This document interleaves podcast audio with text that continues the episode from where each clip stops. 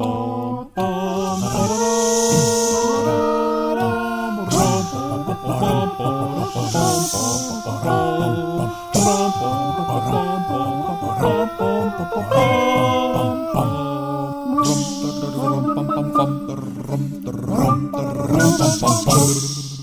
Guten Tag und herzlich willkommen zu einer neuen Folge Sachbloß und zu einer weiteren Ausgabe von Montag, äh, Mittwochs Marvel. Ja, ich habe es jetzt montags nicht geschafft. Ich dachte, ich hau's jetzt mal raus, egal ob Montag ist oder nicht. Ist ja nicht so schlimm.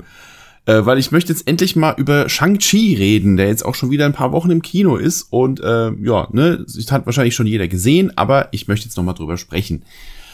Vor allem, weil das ein Film ist, wahrscheinlich einer von vielen, die jetzt da noch kommen im, äh, im MCU, von dem ich so gar nicht wusste, was ich davon erwarten soll, weil es halt eine Figur behandelt, von der ich im Vorfeld nicht nichts wusste. Und das wird jetzt wahrscheinlich öfter passieren, weil die großen Helden haben wir jetzt im Wesentlichen erstmal abgehakt. Und jetzt kommen so ein paar ähm, eher unbekanntere dazu. Und äh, bin ich halt immer wieder sehr gespannt, was einem da geboten wird. Und über Shang-Chi wusste ich halt gar nichts im Vorfeld, außer dass das so eine Art ja, eine Art Marvel-Version von Bruce Lee halt irgendwie sein soll der, glaube ich, später raus noch so ein bisschen ein paar technische Gadgets noch kriegt und so. Aber im Wesentlichen halt so ein Kung-Fu-Mann. Und deswegen war ich sehr gespannt auf den Film und ähm, ja, bin tatsächlich sehr erstaunt auch, dass er mir, ähm, ja, ich sag mal, ich bin erstaunt, wie er mir gefallen hat, sagen wir mal so. Regie geführt hat Destin Daniel Cretton. Der hat jetzt noch nix gedreht, was mir was sagt. Ähm, also ich hatte zwar schon ein paar Filme auf der Uhr, aber da ist jetzt leider kein Name dabei, mit dem ich was anfangen kann. Und noch viel weniger mit ähm, dem Mann, der die Musik gemacht hat, Joel P. West. Der hat nicht mal einen Wikipedia-Eintrag. also entweder kompletter Newcomer oder keine Ahnung. Also von dem weiß ich jetzt auch nichts, aber die Musik fand ich schon mal sehr gut. Das ist so ähnlich wie es bei Doctor Strange zum Beispiel ist, wo sehr viel halt asiatische ähm, Stilmittel mit in die Musik eingeflossen sind und so. Äh, klang eigentlich schon ganz geil. Und äh, ja, worum geht's? Der Film beginnt mit einer Rückblende, wo wir einen äh, chinesischen Mann namens Wen Wu sehen, der vor vielen hundert Jahren die zehn Ringe findet. Wie und wo er die findet, ist nicht bekannt. Und diese zehn Ringe sind äh, magische Artefakte, die ihm große Macht verleihen und ihn vor allem unsterblich machen. Und mit diesen Kräften ausgestattet, ähm, ja, beginnt er einen, einen Feldzug und äh, ja, erobert Reiche und ja, macht eigentlich alles, um seine eigene Macht zu vergrößern. Eines Tages kommt er auf den Trichter, ein sagenumwobenes magisches Land finden zu wollen oder eine Stadt oder ein, ein Reich, keine Ahnung, namens Talo ähm, weil er halt eben gehört hat, dass da mystische Kräfte am Werk sind und die möchte er ebenfalls nutzen, um seine Macht zu erweitern. Er scheitert allerdings bei dem Versuch, dieses Land zu betreten, weil eine Wächterin namens Ying Li ihn daran hindert und ihn äh, trotz seiner magischen Ringe ganz schön den Poppes versohlt. Die beiden verlieben sich allerdings und gründen eine Familie. Sie bekommen zwei Kinder, einen Sohn namens Shang-Chi und eine Tochter namens Xialing. Ich hoffe, ich spreche das richtig aus. Ich muss die Namen jetzt leider hier ein bisschen Wikipedia ablesen, weil ich die ganzen chinesischen Namen muss ich, die kann ich mir nicht merken. Äh, ja, daraufhin geht Wen Wu komplett in seiner Vaterrolle auf und legt die zehn Ringe ab und führt ab da ein ganz normales sterbliches Leben als Familienvater. Leider hat er sich einige Feinde gemacht und eines Tages wird sein Heim von einer seiner feindlichen Banden ähm, überfallen und seine Frau wird dabei getötet. Und von Rache getrieben, äh, legt er die zehn Ringe wieder an und ab diesem Zeitpunkt auch nie wieder ab. Ja, er schlachtet seine Feinde ab. Sein Sohn Chang-Chi wird schon seit Jahren auch als Kämpfer und Assassine ausgebildet und mit im Alter von 14 Jahren wird dieser auf die Mission geschickt, den Kopf dieser feindlichen Bande zur Strecke zu bringen. Das tut er auch und äh, aber nachdem dieser Auftrag erledigt ist, äh, sagt er sich von seinem Vater los und äh, flüchtet nach Amerika. Zeitsprung in die heutige Zeit. Shang-Chi verdingt sich als Page zusammen mit seiner besten Freundin Katie. Doch auch in Amerika ist er über kurz oder lang nicht von den Machenschaften seines Vaters sicher, der sich mittlerweile als der Mandarin oder Mandarin einen Namen gemacht hat. Dieses Mal der echte Mandarin, nicht der Fake Mandarin aus äh, Iron Man 3. Äh, ja, eines Tages wird er von äh, Schergen seines Vaters überfallen, die es auf einen Anhänger abgesehen haben, den er um den Hals trägt. Er kann sie zwar zurückschlagen, aber sie erbeuten den Anhänger dennoch. Er weiß, dass seine Schwester, die noch in China lebt, ebenfalls einen solchen Anhänger hat und er äh, reimt sich daraufhin zusammen, dass dann wahrscheinlich auch sie bald Besuch von diesen Schergen äh, ihres Vaters bekommen wird. Und somit äh, reist er zusammen mit seiner Freundin Katie, der er dann jetzt dann doch wohl oder übel erklären muss, was es mit ihm und seiner Vergangenheit auf sich hat. Die beiden reisen zusammen nach China und treffen dort in einem, ja, in einem, in einem Fight Club, wenn man so will, auf seine Schwester. Die ist allerdings nicht gut auf ihn zu sprechen, weil er sie damals im Stich gelassen hat und sie quasi alleine mit ihrem Vater gelassen hat. Und ja, die müssen sich dann erstmal ein bisschen zusammenraufen und machen sich dann aber schlussendlich zusammen auf die Suche nach ihrem Vater, dem Mandarin. Und über kurz oder lang reisen sie dann gemeinsam in dieses magische Land, das er damals versucht hat zu erobern. Und gemeinsam mit den Einwohnern dieses magischen Landes machen sie sich daran, die, äh, ja, eben dieses Land Talo gegen den Mandarin und seine, seine Soldaten zu verteidigen. Ja, das soll mal als Zusammenfassung, soll das jetzt mal reichen. Natürlich gibt's da noch äh, viele, viele Feinheiten, aber ich denke, als spoilerfreie Zusammenfassung äh, soll das mal reichen. Ja, Shang-Chi, wie gesagt, ich wusste nix über den Film, weil er wird ja auch sehr, sehr lange zurückgehalten. Ähm, aus irgendeinem Grund hat Disney sich sehr gezielt, da Promo für zu machen. Warum auch immer, weil normalerweise ballern sie einem ja zu mit Werbung, wenn ein neuer Marvel-Film oder eine Marvel-Serie rauskommt. Aber Shang-Chi kam sehr, sehr lange nix an Trailern und an Promomaterial. Und ähm, ja, als der erste Trailer dann kam, war ich dann doch tatsächlich ähm, schon sehr angetan. Denn ähm, was man in diesem Film zu sehen kriegt, und das war das erste, was man so im Trailer gesehen hat, ist richtig geile Martial Arts Kunst. Martial Arts Kunst. Martial Kampfkunst Kunst. Ihr wisst, was ich meine. Also, also dieser Film ist ein Martial Arts Film der Extraklasse, genau wie man es gerne hat, oder beziehungsweise wie ich es gerne habe. Die Kämpfe, gerade die von Shang-Chi, gespielt von Simu Liu, wenn der kämpft, das hat wirklich Jackie Chan Vibes. Jackie Chan zu seinen besten Zeiten. Also wenn der da irgendwie äh, die Umgebung nutzt und ähm, seine Gegner so auskontert und ausweicht und so. Richtig geil gemacht, richtig super choreografiert und auch vor allem, und dafür bin ich sehr, sehr dankbar, nicht kaputt geschnitten. Das ist ja was, was mittlerweile eine Krankheit ist bei Actionfilmen, wo halt, wo viel gekämpft wird, dass halt jeder Kampf total zerschnitten ist. Ne? Jeder Schlag äh, wird unterbrochen durch einen Schnitt, wo der Treffer findet in einer anderen Kameraeinstellung statt. Also wo man halt eben auch teilweise äh, kaschiert, dass die Leute nicht richtig kämpfen können und das halt wird, wird dann im Schnitt gelöst. In dem Fall sieht man, der Kerl hat's wirklich drauf. Die, die Kämpfe sind richtig geil choreografiert, macht wirklich Spaß, sich die anzuschauen. Wie gesagt, das Ganze hat große ähm, Bruce Lee und vor allem Jackie Chan Vibes das Ganze natürlich aufpoliert im Marvel-Look, das äh, bleibt natürlich nicht aus. Das ist ja was, wo manche Leute sich vielleicht beschweren könnten, weil sie einen klassischen Eastern erwartet haben, aber auf der anderen Seite denke ich, ey Leute, es ist ein Marvel-Film, was habt ihr denn erwartet? Ja, also dass, dass das jetzt kein klassischer Kung-Fu-Film wird, ähm, war irgendwo klar. Das, da hat's natürlich die typischen Marvel-Gadgets, da hat's äh, irgendwelche Finsterlinge mit einem mit einem, La ist kein Laserschwert, aber er hat so ein Schwertarm, so äh, Razor Fist heißt der Typ. Ähm, hat sowas zum Beispiel und ähm, klar, die, die üblichen Marvel-Sachen, das gehört ja dazu. Also wer, wer einen klassischen Eastern erwartet, wird vielleicht enttäuscht, aber auf der anderen Seite, warum erwartet ihr sowas, ja? Die Handlung ist, ja, zweckmäßig, äh, diese Familienfehde zwischen äh, Shang-Chi, äh, Xialing und äh, seinem Vater, dem Mandarin, ist jetzt nichts Oscar-Verdächtiges, aber funktioniert ganz gut. Böse Zungen behaupten, es wäre die gleiche Handlung wie bei Black Widow und das ist leider nicht von der Hand zu weisen. Also hier, ne, Person wird schon von klein auf zum Kämpfen ausgebildet, sagt sich von der Organisation los, die sie ausgebildet hat, muss später ihre eigene, ihre alte Familie wiederfinden und zusammen mit der Familie gegen den Bösewicht wieder antreten. So, das ist schon vom Plot her, äh, schon einige Ähnlichkeiten mit Black Widow. Das äh, lässt sich leider nicht verleugnen, aber jo, ich find's nicht, ich hat mich jetzt nicht gestört tatsächlich.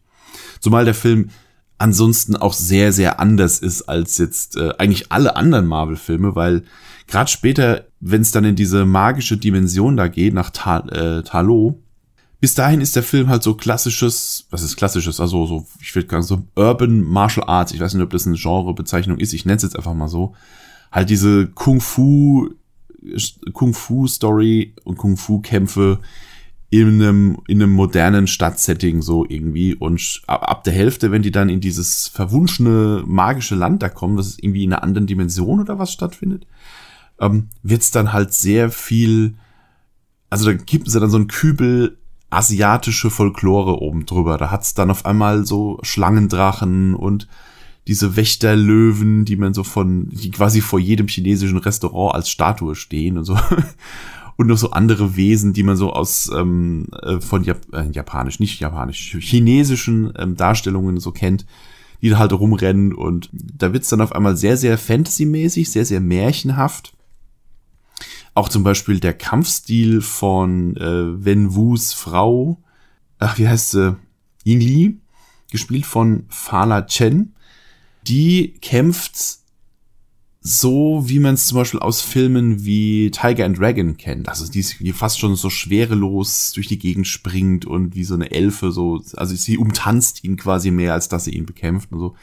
Das hat wirklich sehr große Tiger and Dragon Vibes dann auf einmal. Vibes. Vibes. Und ja, also die Mischung ist irgendwie ganz krass. Es hat, wie gesagt, es, es erinnert an Tiger and Dragon an manchen Stellen, es erinnert an Jackie Chan Filme an manchen Stellen, es hat halt eben den typischen Marvel-Look über allem drüber, so. Die Mischung ist wirklich, wirklich cool.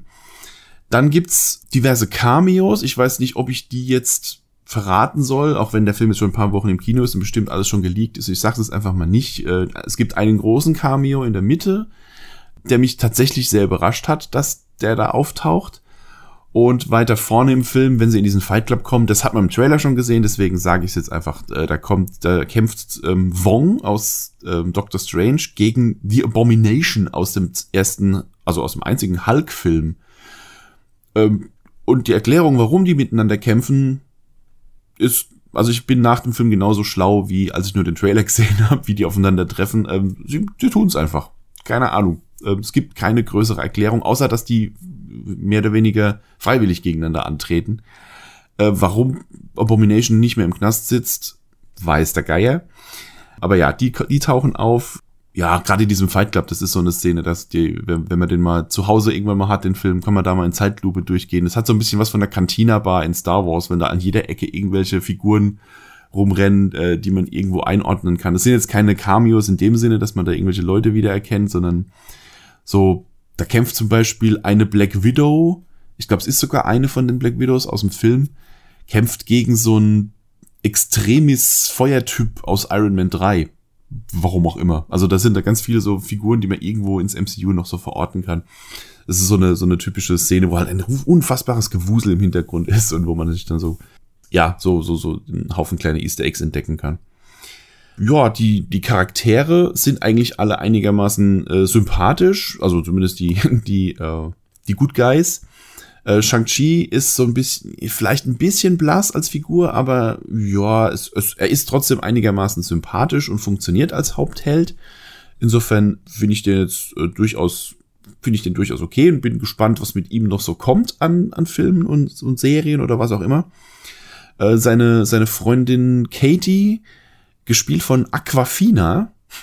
Ein Name, den ich genau wie bei Zendaya auch schon nicht kannte. Mittlerweile weiß ich, das ist eine, eine Rapperin und Moderatorin. Ähm, die ist so ein bisschen der geerdete Part äh, im Film. Das hat man ja auch ganz gern mal so eine Figur, die von allem, was die Hauptfigur so umtreibt, so gar nicht, keine Ahnung hat und quasi nur so mitgeschliffen wird. und ähm, ja, der man dann auch quasi stellvertretend für den Zuschauer so alles so ein bisschen erklären muss. Und äh, sie ist aber auch eigentlich, äh, eigentlich sehr sympathisch. Sie ist so, sie ist so die Rotzgöre im, im Film, die äh, die ganze Zeit nur, nur äh, Sprüche klopft und halt so ein bisschen den, den geerdeteren Teil des Ganzen darstellt.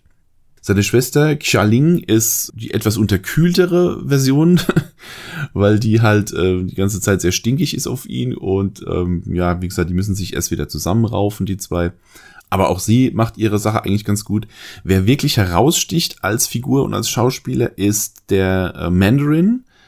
Beziehungsweise er wird ja, er wird ja direkt demontiert als Mandarin, dass die, also alle, die sich jetzt drauf gefreut haben, endlich, endlich den richtigen, wahren Mandarin kennenzulernen, nachdem man ihn in Iron Man 3 ja nur quasi als Fake enttarnt hat. Alle, die jetzt gedacht haben, da kommt jetzt hier der, der äh, alte Chinese, der da auf seinem Thron sitzt mit seinem langen Ziegenbart und hat so seine zehn Ringe an den Fingern, so wie er in den Comics halt dargestellt ist. Das ist er gar nicht. Also er ist quasi mehr so, er ist halt so ein Geschäftsmann, der halt eben in der heutigen Zeit angekommen ist und seine zehn Ringe sind halt eben auch nicht diese zehn Fingerringe, sondern zehn Armreifen. Und in den Comics sind, glaube ich, diese zehn Ringe auch so ein bisschen so ähnlich wie die Infinity Stones also irgendwie jeder Ring hat eine eigene Fähigkeit, die er dann irgendwie ihm verleiht und, dass er dann quasi da mit jedem Ring eine andere magische Fähigkeit kriegt. Ist in dem Fall gar nicht so. Die zehn Ringe sind mehr so eine Art, ja, sind mehr so eine Art magische Waffe.